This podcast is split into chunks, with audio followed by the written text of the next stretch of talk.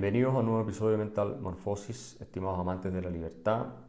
Hoy vamos a hacer un capítulo un poco más breve, nos vamos a referir al desastre que estamos viendo del retiro de tropas de Afganistán.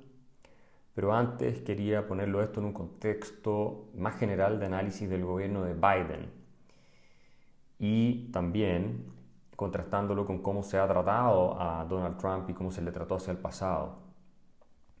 Bueno, lo primero que tenemos que decir es que es bien evidente a estas alturas ya, de, eh, manera innegable, me atrevería a afirmar, que eh, Biden tiene serios problemas de declive cognitivo. Estamos frente a un presidente que no es capaz de liderar a su país, que no es capaz de ser comandante en jefe en Estados Unidos, de sus Fuerzas Armadas, se queda dormido cuando lo entrevistan, se queda dormido conversando con políticos importantes en la Casa Blanca, se olvida de las cosas. Es realmente una pena, esto era claro antes de que asumiera la presidencia, pero hoy ya es eh, absolutamente innegable. A Trump lo acusaban todo el tiempo que estaba loco, que había que hacerle exámenes, eh, qué sé yo, mentales para ver si estaba en condiciones de ser el comandante en jefe, ser presidente. La prensa eh, no le daba respiro, pero a Joe Biden no le dicen absolutamente nada. Esto refleja una vez más el sesgo completamente hacia la izquierda que tiene la prensa mundial, sobre todo la prensa norteamericana. Y de hecho hay estudios que muestran que de los políticos que cubren, perdón, de los periodistas que cubren política en Estados Unidos a nivel nacional, el 90% o más vota por el Partido Demócrata. Entonces es imposible que haya una mínima objetividad respecto a la información que se transmite. Ahora están tratando algunos de echarle la culpa a Donald Trump de lo que está pasando en Afganistán. Es decir, está bien, él negoció con los talibanes eh, y puso fechas de retiro de tropas, pero eh, él no es el encargado de la ejecución y mucho menos eh, estaba Biden obligado a respetar esas negociaciones. Biden fue elegido mientras él prometía que iba a hacer todo lo contrario a lo que había hecho Donald Trump y que todo lo que había hecho Trump era malo, él perfectamente podría haber dicho que no se retiran, que se quedan mucho más tiempo hasta haber tenido la posibilidad de ejecutar una retirada eh, ordenada de Afganistán sin el caos desastroso que, del que fuimos testigos y que habla, ¿no es cierto?, claramente de eh, una decadencia del imperio americano eh, y yo diría parte por sus propios conflictos internos, pero se está reflejando y manifestando de manera eh, externa en este tipo de cosas. Em, entonces, eso es, eso es lo que tenemos que decir. Joe Biden no está en condiciones, probablemente vaya a fallecer antes de terminar la presidencia de la República, no es seguro, pero es probable, o que completamente incapacitado de seguir ejerciendo la presidencia de la República, caso en el cual asumiría Kamala Harris, la actual vicepresidenta, que también es eh, un desastre, no porque tenga problemas cognitivos, porque no los tiene, sino porque es eh, una persona de izquierda bastante eh, radical, es pragmática comparada con otras, pero también ha abrazado posiciones muy extremas. Esto, por supuesto, que está ocurriendo va a debilitar mucho la posición del Partido Demócrata de cara a las elecciones del próximo año de Congreso y no existe, yo creo, a estas alturas al menos mucha probabilidad de que si Biden llega al final de su mandato salga reelegido. Yo creo que ni siquiera va a correr eh, porque no tiene las condiciones, ¿no? O sea, yo lo veo muy improbable. Eh, esto está siendo evidente. Ahora, no es la primera vez en la historia de Estados Unidos que pasa algo así. Eh, Woodrow Wilson, el presidente que lideró Estados Unidos, demócrata, la Primera Guerra Mundial, se contagió de influenza en las negociaciones de París del año 1919 y Después de eso tuvo un ataque cerebral que lo dejó eh, impedido de eh, desarrollar funciones durante varios meses. Y esto fue ocultado por su esposa y por su doctor. Esto se le mintió al público norteamericano, pero eh, la verdad es que Wilson estaba no en condiciones de ejercer el rol de comandante en jefe y mucho menos el presidente de la República con todo lo que eso significa día a día. esto no es la primera vez que pasa en la historia de Estados Unidos. Y como consecuencia de eso, la participación de Estados Unidos en la famosa Liga de las Naciones, que era el proyecto estrella de, Wilson, supuestamente esto iba a terminar las guerras para siempre, y que es el antecesor de la ONU, ¿verdad? La Liga de las Naciones, eh, falló en ser aprobada en el Congreso, en el Senado particularmente, porque Wilson no tuvo la habilidad mental, no estaba en condiciones de defender este proyecto. Y eh, eso tuvo consecuencias en política interior, sin ninguna duda. Ahora, Wilson tampoco es el último en haber tenido un evento de esta naturaleza. Con Reagan, Ronald Reagan, en su segundo gobierno, eh, que era el tercer hombre más viejo, o es el tercer, fue el tercer hombre más viejo en haber ocupado la presidencia después de Biden y de Donald Trump.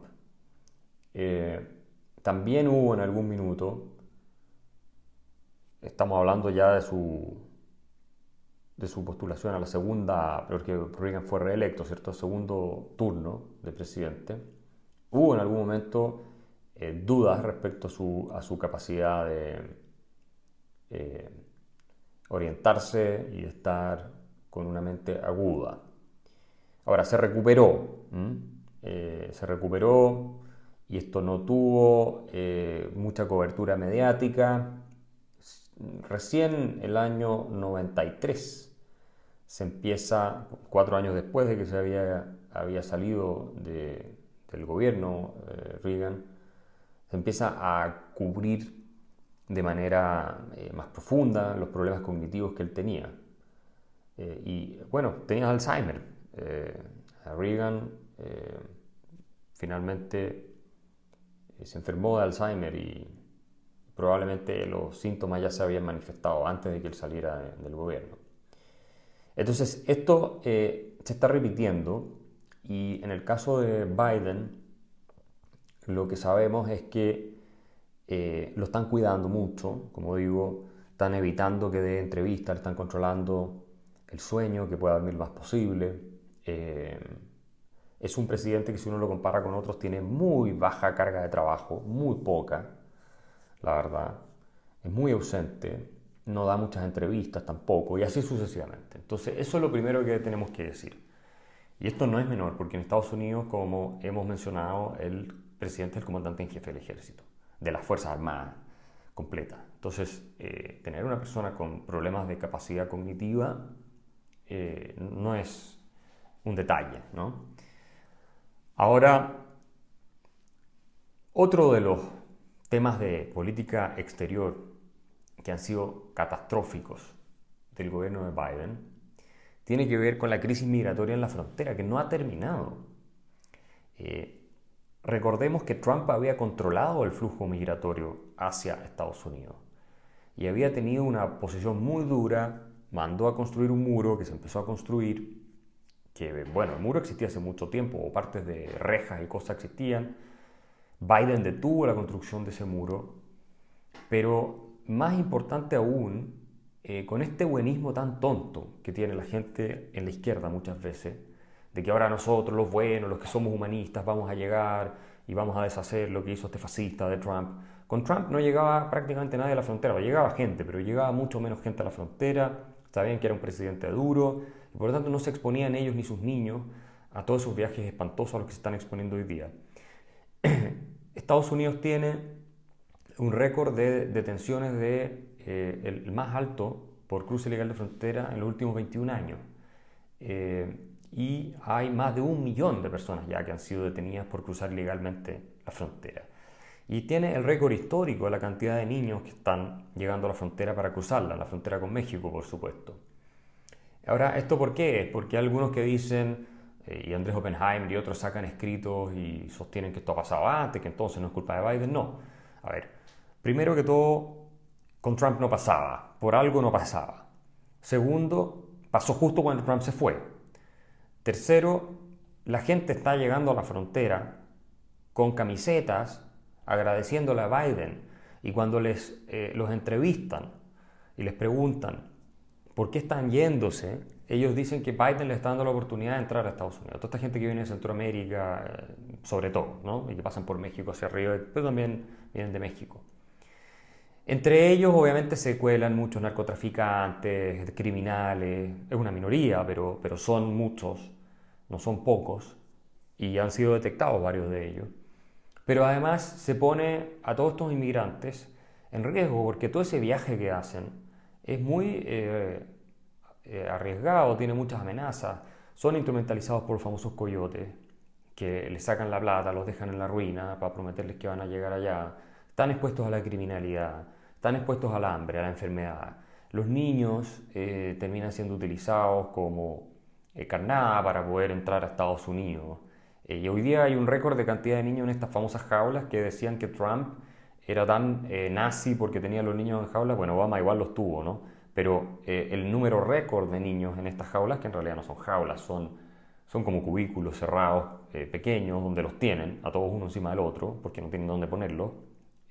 bueno, ahí los tienen a estos niños y nadie dice que Biden sea un nazi ni, ni nada así. Lo que nunca además hizo a Trump fue prohibirle a la prensa entrar a estas instalaciones. Con el gobierno de Trump siempre la prensa pudo entrar y lo hacían pedazos pero a Trump, pero a Biden eh, no lo hacen pedazos, lo critican suavemente apenas, ¿cierto? Y Biden prohibió la entrada de los periodistas a estas eh, instalaciones.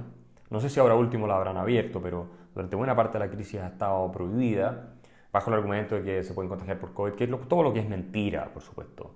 Kamala Harris nunca fue la vicepresidenta a la que le asignó la responsabilidad de hacerse cargo de lo que estaba pasando en la frontera bueno, ella nunca fue a la frontera, hasta que la presión política fue tan gigantesca que se dignó a aparecerse en la frontera sur eh, recién a fines de junio. Entonces, eh, esto ha sido un desastre, la, la, política exterior de Biden ha sido un desastre. Ahora, ¿por qué se desató esta masa, esta ola migratoria también? Bueno, porque Biden en su campaña ofreció que le iba a dar amnistía a los que ya estaban dentro de Estados Unidos y eh, que habían cruzado de manera ilegal. Entonces le iba a dar amnistía. Claro, eso da una señal inmediata de que eh, es fácil y que no te vas a tener consecuencias eh, no cumpliendo la ley al ingresar a Estados Unidos. Eso, es evidente. Entonces prometió amnistía. Segundo, detuvo la construcción del muro. Otra señal más de que acá se va a relajar absolutamente la política migratoria. Tercero, prometió asistencia de salud gratis para los inmigrantes que eh, llegaban. Eh, cuarto, le puso fin a la política de Donald Trump de eh, si llegabas a la frontera, tenías que estar en México, postular, hacer todo tu procedimiento de asilo y si te aprobaban, después de eso podías entrar. No podías llegar y entrar y después adentro tratar de conseguir asilo. No, tenías que estar fuera de Estados Unidos para eh, postular a, tus políticas de asilo, o sea, al asilo, digamos, al proceso, y ver si es que eh, calificabas o no calificabas, pero estando fuera de Estados Unidos, no dentro. Prometió también que iban a terminar las deportaciones, y que se le iba a dar permisos de trabajo eh, a los que estaban, a todo esto para la gente que ya estaba adentro. Entonces, todas estas señales son, eh, obviamente, insisto, de que ahora esto es tirar y abrazarse, esto es llegar y entrar y entonces como hay una, administración buena onda, demócrata, eh, muy humanitaria, entonces se puede hacer lo que se quiera, ya no hay frontera prácticamente. Y desató una crisis enorme migratoria con estas, con estas ideas y estas propuestas y eh, con este discurso buenista tonto que eh, además le está costando mucho apoyo al Partido Demócrata políticamente, o sea, además ni siquiera es inteligente esto. Esto es una cosa más elitista, de nosotros somos los buenos, los otros son los malos, hay que deshacer todo lo que hizo Trump. Eh, es una cosa tonta, no, no, no, tiene mucha profundidad y políticamente también es costosa en ciertos segmentos de la población esto cae muy mal, también segmentos que votaron por el mismo Biden. Y además esto no le ayuda, insisto, a los mismos inmigrantes o refugiados, asilados, como quieran llamarlo, que vienen de Centroamérica, porque se exponen a tremendos riesgos producto de esta política tonta, lo mismo que hizo Angela Merkel el año 2015 cuando abrió las puertas de Europa y cuánta gente no cayó víctima de estos coyotes, traficantes de, de personas, cuántos no se ahogaron en el Mediterráneo, por intentar llegar a Alemania, eh, cruzando en, en, las peores condiciones, ¿cierto? Y además de toda la inestabilidad política interna que generó, eh, el auge de partidos de derecha más nacionalista, la pérdida de apoyo de la democracia cristiana, el Brexit, que sin ninguna duda fue en parte producto de lo que hizo Angela Merkel con abrir las, eh, las puertas, porque de manera eh, completamente emocional, impulsiva, sin ningún análisis racional detrás de esto. Y acá vamos a, a lo de Afganistán y lo vamos a conectar con lo que estamos hablando. Europa está completamente desesperada por el prospecto de una invasión migratoria, de una ola migratoria de cientos de miles de personas, algunos hablan de medio millón, otros hablan de más, que puedan venir, eh, tratar de entrar a, este continente eh, producto de lo que está pasando en Afganistán. El canciller de Austria, Sebastian Kurz, acaba de afirmar que Austria no va, a tomar ni un solo afgano porque dice que son grupos eh, extraordinariamente difíciles de integrar y que ellos por lo tanto no van a tomar ningún solo afgano. Ni hablar de Europa del Este, ellos siempre han tenido una posición tremendamente dura respecto a la migración, pero también el, probable sucesor de Merkel, Armin Laschet, y que como sabemos este año va a, haber elecciones a canciller en Alemania y él puede ser el, el ganador y es del mismo partido que Angela Merkel, acaba de declarar que no se puede repetir el año 2015 eh, y que la ayuda humanitaria, el gobierno francés está diciendo exactamente lo mismo, tiene que darse en la región en la cual eh, están los refugiados y los que se están yendo a países eh, cercanos, Afganistán, Pakistán o qué sé yo, hay que ayudarlos allá y hay que de alguna manera hablar incluso con los talibanes, algunos están diciendo de manera tal de poder ofrecer ayuda humanitaria, pero lo que quieren evitar a toda costa es millones de inmigrantes hacia, hacia Europa. Y obviamente Macron también está desesperado con esto en Francia porque eh, una crisis migratoria nueva, con todo el desastre que ha sido la inmigración africana y musulmana en Francia, porque si uno analiza los datos eh, de integración son catastróficos. Eh, y de hecho hace poco tiempo atrás hasta los militares, ex militares en retiro franceses amenazaron que ellos no se iban a quedar viendo cómo se islamizaba Francia sin hacer nada. Eh, bueno, eso fue un escándalo ya en Francia, pero él tiene una elección que viene pronto, eh, en la cual Le Pen, Marie Le Pen, podría obtener una ventaja importante si hay una crisis migratoria de gente que está entrando a Europa sin ningún control de Afganistán, donde obviamente vendrían entre medio gente extrema, talibanes, miembros de ISIS, Al-Qaeda, todo va a ser atentados terroristas. Eh, entonces, el, costo que tuvo para la política europea lo que ocurrió eh, el año 2015 fue gigantesco y eh, no lo quieren repetir. Entonces, aquí se dan cuenta ustedes cómo este buenismo estúpido se desintegra frente a la realidad. O sea, el año 2015 Alemania y, las potencias europeas en general, salvo los ingleses que dijeron nosotros no, seguimos acá y votaron para salirse del euro, pero, de Europa, pero eh, las élites no estaban en esa misma eh, postura. Bueno, eh, abrazando a los refugiados que llegaban, intentando dar la idea de que eran los más humanitarios del mundo y que todo se podía lograr. Merkel decía, Wir schaffen das en alemán, nosotros lo vamos a lograr. con este buenismo estúpido y hoy día están diciendo todo lo contrario. Hoy están diciendo no podemos hacerlo. Quédense allá, no los queremos recibir. O sea, esto lo están diciendo los alemanes, lo están diciendo los franceses, lo están diciendo los austriacos, lo está diciendo todo el mundo en Europa. Entonces, eh, acá tienen ustedes cómo el buenismo termina reventando en la cara de la realidad. Si es que se llega a producir una ola migratoria a Europa de nuevo, de afganos, a mí me parece que va a generar un eh, desequilibrio tan gigantesco en la eh, política interna de Europa que va a rebalancear el mapa, mapa de poder en, la región. O sea, al punto eh, de que yo creo que personas como Le Pen pueden llegar a gobernar, la Unión Europea va a tener cada vez más problemas políticos internos para mantenerse como bloque, es decir, van a tener que cerrar fronteras como nunca las han cerrado, eh, y así sucesivamente. Bueno, la cerraron con el COVID en parte, así demostrando que sí se podía, porque había gente que no se podía, que según ellos no se podía cerrar, pero finalmente sí demostraron que se podían cerrar la frontera, pero las la cerrarían incluso eh, reintroduciendo todos los controles que la Unión Europea había levantado, evidentemente.